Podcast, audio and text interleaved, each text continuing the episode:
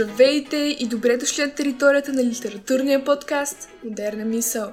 Аз съм Теодора Милева, а в днешния епизод ще разговарям с един от най-популярните автори на нашето време – Георги Господинов. Още с първата си прозаична книга, естествен роман, той се прочува, а успехът на следващата му, Физика на тъгата, вече излиза извън рамките на България и обикаля десетки други страни – Днес ще си поговорим, както за последния му роман Времеобежище, издаден пролета на 2020 година, така и за вдъхновението, клишето и как можем да бъдем оригинални в свят, в който едва ли не всичко е измислено. Авторът ще ни сподели и първите си стъпки като писател и ще даде съвети към все още прохождащите творци измежду вас. Здравейте! Бих искала първият ми въпрос да бъде свързан с самото начало на вашето развитие в сферата на литературата. Кога открихте страстта си към нея и трудно ли взехте решението да й се посветите? Аз започнах да пиша неприлично рано. Бил съм на 5 или 5 и половина, когато научих буквите. И първото нещо, което записах, всъщност беше един страшен сън, един кошмар, който сънувах, който се повтаряше три вечери. И понеже живеех тогава при баба ми, исках да й го разкажа, но тя каза, че не трябва да се разказват сънищата, защото могат да се сбъднат.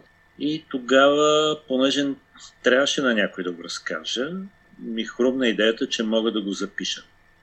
Взех тайно един тефтер от дядо ми и записах с едни грозни букви първия си кошмар, първия, това беше първия ми текст. Трябва да ви кажа, че след като го записах, това наистина помогна и спрях повече да го сънувам. А може ли да го разкажете и на нашите слушатели? Да, още го помня. Това е един сън, в който в един кладенец, на дъното на кладенеца стоят майка ми, баща ми и брат ми а, и не могат да излязат, а аз съм отвън. И адски ме е страх и съм гневен в същото време. Страх ме е за тях и съм е, ядосан, че те са ме оставили сам отвън. Тоест аз съм извън опасността, спасен, но съм е, изоставен, така да се каже. Така че това е двоен страх. Страх за тях и страх от това, че аз съм изоставен. Класически кошмар, но след като го записах, спрях да го сънувам, обаче го помня и до ден днешен. Вие сте го записали в прозична форма, а кога се ориентирахте към поезията? Ами, след това, през цялото време съм си писал тайно някакви стихотворения. Трябва да кажа, че като бях на 9-10, например, много се интересувах от смъртта, от остаряването. Те бяха много различни стихотворения. Имаше нещо от рода на да речем, годините река са, която все тече, тя детството от нас и младостта влече. Бил съм на 8-9 години и беше много смешно, че пиша такива неща. После... Не, против. ами, беше различно. Децата тогава пишеха за... Трябваше да се пише за други неща. Някакви весели неща, пък моите бяха такива. Майка ми видя, че пиша стихотворения и там някакъв съсед го беше пратил до местния вестник и той излезе и така а, имах първо публикувано стихотворение и страшно се много се гордех. Бях може би на 9 години а, и получих първия си хонорар за стихотворение. А защо всъщност сте пазили в тайна творчеството си? Ами тайно, защото не знам, защото човек се притеснява като пише. Аз мисля, че и сега хората се притесняват като пишат и обикновено когато преподавам творческо писане, да речем, винаги питам моите студенти, кои от тях пишат, дигат ръка половината, след това казвам, а кои пишат тайно, и така дигат ръка и други. Човек има някакъв, има някакъв страх, свян от това, че пише, че може би не са му добри нещата или че са много лични. Някога, при, при вас сега е различно, но при нас беше голям проблем да говориш за личните си чувства и така нататък. А особено не дай си Боже, като почнеш да пишеш любовни стихотворения. Тогава ги криеш с най-голяма страст. В интерес на истината не съм сигурна, че това е толкова по-различно дори сега. Според мен нещата, които може би възпрепятстват така нареченото младо поколение да изразява чувствата си, емоциите си, са може би еднакви същността си с тези от преди, обаче в един по-различен съвременен облик. И като цяло комуникацията е по-различна. А, иначе, след като вече минахме на темата за писането, в какъв жанр всъщност творите? Защото, доколкото ми е известно, има дебати по повод това дали творбите ви се отнасят към постмодернизма, а всъщност окончателният отговор може да дадете само вие. Не, не, не творя полето на постмодернизма. А, това е... Вижте, аз съм се занимавал всъщност, а, като бях студент, а, писах една от първите си научни работи, да кажа, върху моята дипломна работа беше върху постмодерното и българската литература. След това, когато излязоха романите ми Естествен роман, имаше голяма дискусия дали това е постмодернизъм или не. Половината критици твърдяха, че това е постмодернизъм, а другите малко по-малко от половината казваха, че не, това не е постмодернизъм, а, а че даже пародия на постмодернизма или игра с постмодернизма. Много особено. Ами това е... А, литературата много трудно може да влиза в някакви определения. Когато съм писал, не съм си мислил дали влизам в, някаква, в някакво течение, но начинът по който живеем днес и когато книгите ни, моите книги стъпват върху други истории, върху други книги, цитират други книги, то обикновено се приема за постмодерно.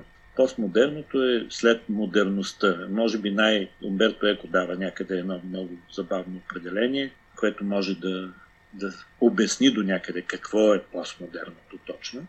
Той казва, свят като днешния вече не можеш да кажеш директно на човек обичам те. Трябва да кажеш, както би казал Гьоте, например, аз те обичам. Всичко става през нещо друго, цитирано и така нататък. Нека си директното говорене стои малко смешно и клиширано. Директното патетично говорене, например. Например, да, да се, да, да, е, това е модернистко и някак се отминало. Винаги трябва да има някаква доза посредничество. Но защо смятате, че това е така? Така се е развила литературата и това се е развило в, в европейската и в американската литература още през 50-те, късните 60-те години, 80, 70-те, 80-те години. А, неизбежно това идва и тук, защото човек, защото се сменят а, времената и се натрупват книги, човек търси други начини да изрази нещо, което е съществувало векове наред. Общо взето, темите, по които, ако обърнете внимание, на които са посветени книгите, романите, разказите, поезията, темите не са толкова много. Става дума за любов, става дума за раздяла, става дума за самота, за смърт и така още 5-6 теми. И човек винаги във всяко време, когато се появява, като види, че всичко това е написано вече изпитва известен ужас да не повтори, да не каже същото. И затова се опитва да го каже по по-различен начин. А според вас как можем да изпъкнем свят, в който едва ли не вече всичко е измислено? Еми ето това е основният, основният проблем и основното нещо, в което всеки, който тръгва да пише сега, трябва да знае. Първо е добре да познава този написан свят вече. Значи в началото е четенето. А, добре е да знаем какво е написано. И това да ни ни отчая, а напротив, да ни зареди да кажем и нашата, нашата история. Защото всичко може да е написано за любовта, но никой не е обичал като нас. Всяка лична история е и лично преживяване са уникални собствени. И това е начина да разкажеш през своя си глас, по своя си начин, нещо много лично. Като казвам лично, това не значи да е биографично непременно, а значи да го разкажеш по личен начин. Да го разкажеш така, се едно ти си го преживява. Може да разказваш за някакво куче или за риба или за котка, но така, че ти се едно си котката. Все едно влизаш в тялото на тази котка и започваш да гледаш през нейните очи и започва да ти е студено или мрачно, или тъжно, или радостно, както би било тъжно или радостно на една котка. И това е начина да разказваме лични, през лични истории. Само тогава имаме шанс да не повторим. И пак казвам, след като имаме една достатъчно добре натрупана култура на четенето и след като имаме доста упражнения върху това как да намерим точните думи, за да разкажем нещо. Защото човек може много лесно да влезе в клишето. Не смятате ли, че всеки човек разбира думата клише по различен начин? Тоест, нещо, което е изключително оригинално за един човек, би могло да е толкова клиширано за някой друг. И да, и не. Защото ако беше така, нямаше да имаме безспорни писатели, като Шекспир, например. Колкото и да е писал върху любовта, никой не казва, че Шекспир е клише. Клише са всички, които се опитват да уподобяват и да имитират Шекспир. Но той не. Така че има някакви стойности, които, независимо кой какво мисли, са наистина отвъд клишето и са оригинални и талантливи неща. Понеже засегнахме темата за времето, смятате ли, че извънредната ситуация, в която се намираме е, ако мога да се изразя по-поетично, предвестничка на музата? Ами вижте, аз си завърших е, последния роман Време обежище точно преди извънредната ситуация. Така че за мен някакси музата беше преди това. Но преди всяка извънредна ситуация ние имаме усещания за известна тревожност във въздуха и ако има интуиция, интуицията е страшно важна за един писател, или ако има чувствителност, което също е много важно, той би усетил извънредната ситуация известно време преди тя да се случи. И да, това би му, не знам дали би му било муза, но би го пришпорила да побърза да си напише това, което иска да напише. Ако ще да предупреди или да отиши, или да, да даде известен смисъл, но извънредната ситуация в това помага. Тя е някакъв дедлайн. А какво щеше да бъде различно, ако книгата беше издадена в извънредна ситуация? Ами аз я издадох по време на извънредната ситуация. Тя излезе през април тази година, точно когато бяха заключени всички книжарници, хората не ходиха на работа, бяха по домовете си, много по-извънредно, отколкото сега. Така че тя излезе в извънредна ситуация и това за една книга по принцип е ужасно да ти да издадеш книга, да, а книжарниците да са затворени и ти да не можеш да се срещнеш с читатели, да направиш примера. Това е много лошо.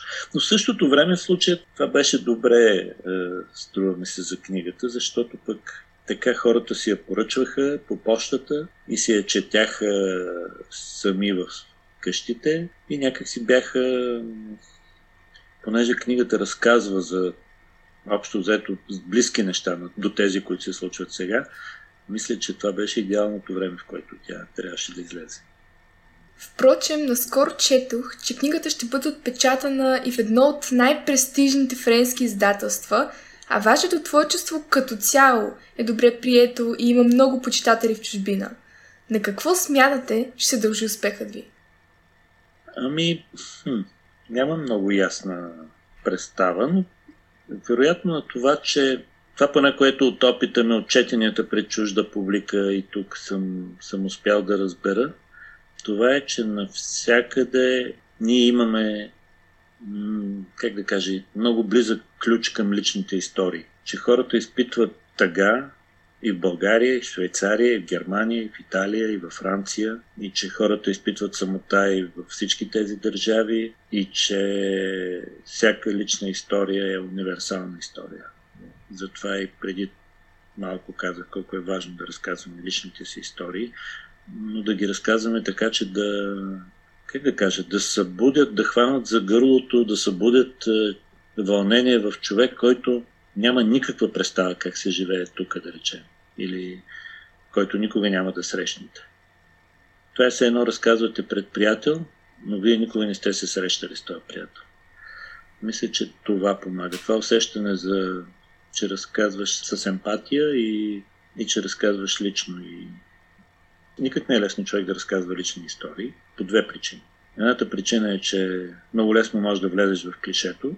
И втората причина е, че човек трябва да е достатъчно смел, за да разкаже нещо, което те прави открит и уязвим в някаква степен. Трябва да приемеш това, че ти си уязвим, че всички, че някакви непознати хора знаят за теб неща. Мисля, че това е ключа в личното. А срещали ли сте критика, разкривайки това лично? Критика ви имате предвид като нещо негативно, нали? Като някой, да, който... като укори по-скоро. Като укор, да. И имало е такива текстове по-скоро, които съм чел, нали? като казват, че ама това е много автобиографично, ама това са много лични неща, литературата трябва да бъде по трето лице и така нататък. Но не съм съгласен. А някога критиките обезкуражавали ли са ви? Ами, е, да, човек е чувствително същество, но не съм спирал да пиша. Не знам. Те някак си... Вижте, аз се притеснявам да чета прекалено хубавите и прекалено лошите неща за мен. Изобщо неща за мен. така че, мисля, че и, и, и, и много хубавите неща и много лошите неща само те отклоняват от писането. Защо мислите така? Не е ли целта на всеки автор да напише най-хубавото нещо и по този начин да се открои от маста? Да, да, да напише най-хубавото нещо, най-различното нещо, най-неговото си нещо, да има глас, който веднага се разпознава и да каже, а, това е написано от него. А, но за това критиците нямат голяма роля. А, понякога получавам доста писма, отзиви, мейли от хора, които са прочели една или друга книга, които не познавам и които ми разказват своите истории. И това е нещо много много хубаво. И човек знае, че може би е на, на, на верния път. Тоест, вие смятате, че този контакт между писателя и читателя е нещо, ам, е нещо като а, доказателство, че ами, той е като много, много важно нещо. Той е като някаква нишка, която да захранва и писателя, и читателите. И, има, имам един любим писател, Селинджер, вероятно сте го чели. Аз а, харесвам повече разказите му, не е този известен роман Спасителя в ръща. Все едно. Та той казва в един от своите разкази, като прочета нещо много хубаво, бих искал писателят, който го е написал да ми е приятел, да му дигна телефона и да му се обадя в три през нощта и да си говорим. Ето това е важната връзка. А вие самият поддържали сте подобен контакт с ваши читатели? Ми, аз, имам, аз съм, също съм читател. Аз съм преди всичко читател и съм имал така, такива, как да кажа, ето Селиджер е един от тези автори, Борхес е други от тези автори. Имал съм любими автори, които много често съм се разговарял на ум с тях и които усещам много близки до мен. и с които мога да си говоря по-дълго, отколкото с някой реален човек. Да, имал съм изчитатели такива такова усещане за близост. А сега предстои да засегна вероятно един от най-важните за мен, а вероятно и за нашите слушатели въпрос, а той за това е накрая. А, а именно, как бихте се обърнали към всички млади, още прохождащи писатели? Хм. Ще се опитам да, да кажа някои неща, които изобщо не ги приемайте като съвети, но ги опитайте. Ако трябва да сведем всичко до една дума, най-важното нещо в началото на всичко е чувствителност. Младият писател да бъде чувствителен към всичко, което се случва около него. Свръхчувствителен. Това никак не е лесно, защото може да ви заболи от това, че гледате някаква ужасна сцена или да се зарадвате. Това пък е хубаво, когато гледате нещо красиво навън. Въпросът е да имате чувствителност и сетива, които да хванат това. Второто важно нещо е да си носите тефтери, да си записвате това, което ви хрумне по улицата или където и да е. Писателя работи 24 часа в делнощието, така че може и на сън, докато заспивате, да ви хрумне прекрасна мисъл или образ, или сравнение, или сцена, или сюжет. Вземете си тефтера и си го запишете. Трето важно нещо, много е важно да четем, за да видим как го правят тези, които могат да четем и да си избираме любими книги и да препрочитаме. Една истински любима книга е тази, която бихме препрочели. Защото всичко се прави с думи. Може много силно да усещате някаква тъга или любов, но ако я предадете клиширано, язък за чувството. Така че е, работете над думите и над езика. И на това място Кордвонегът би казал, ползвайте крем за слънце аз бих казал, ползвайте маски, да речем, за да имате нещо съвсем конкретно. да, наистина съвсем съвременно. Изключително съм благодарна за гостуването ви. За мен беше истинско удоволствие да проведем този разговор и се надявам, че както аз, така и слушателите научиха нещо ново. Пожелавам ви хубав и усмихнат ден и вие продължавате следите нашия подкаст.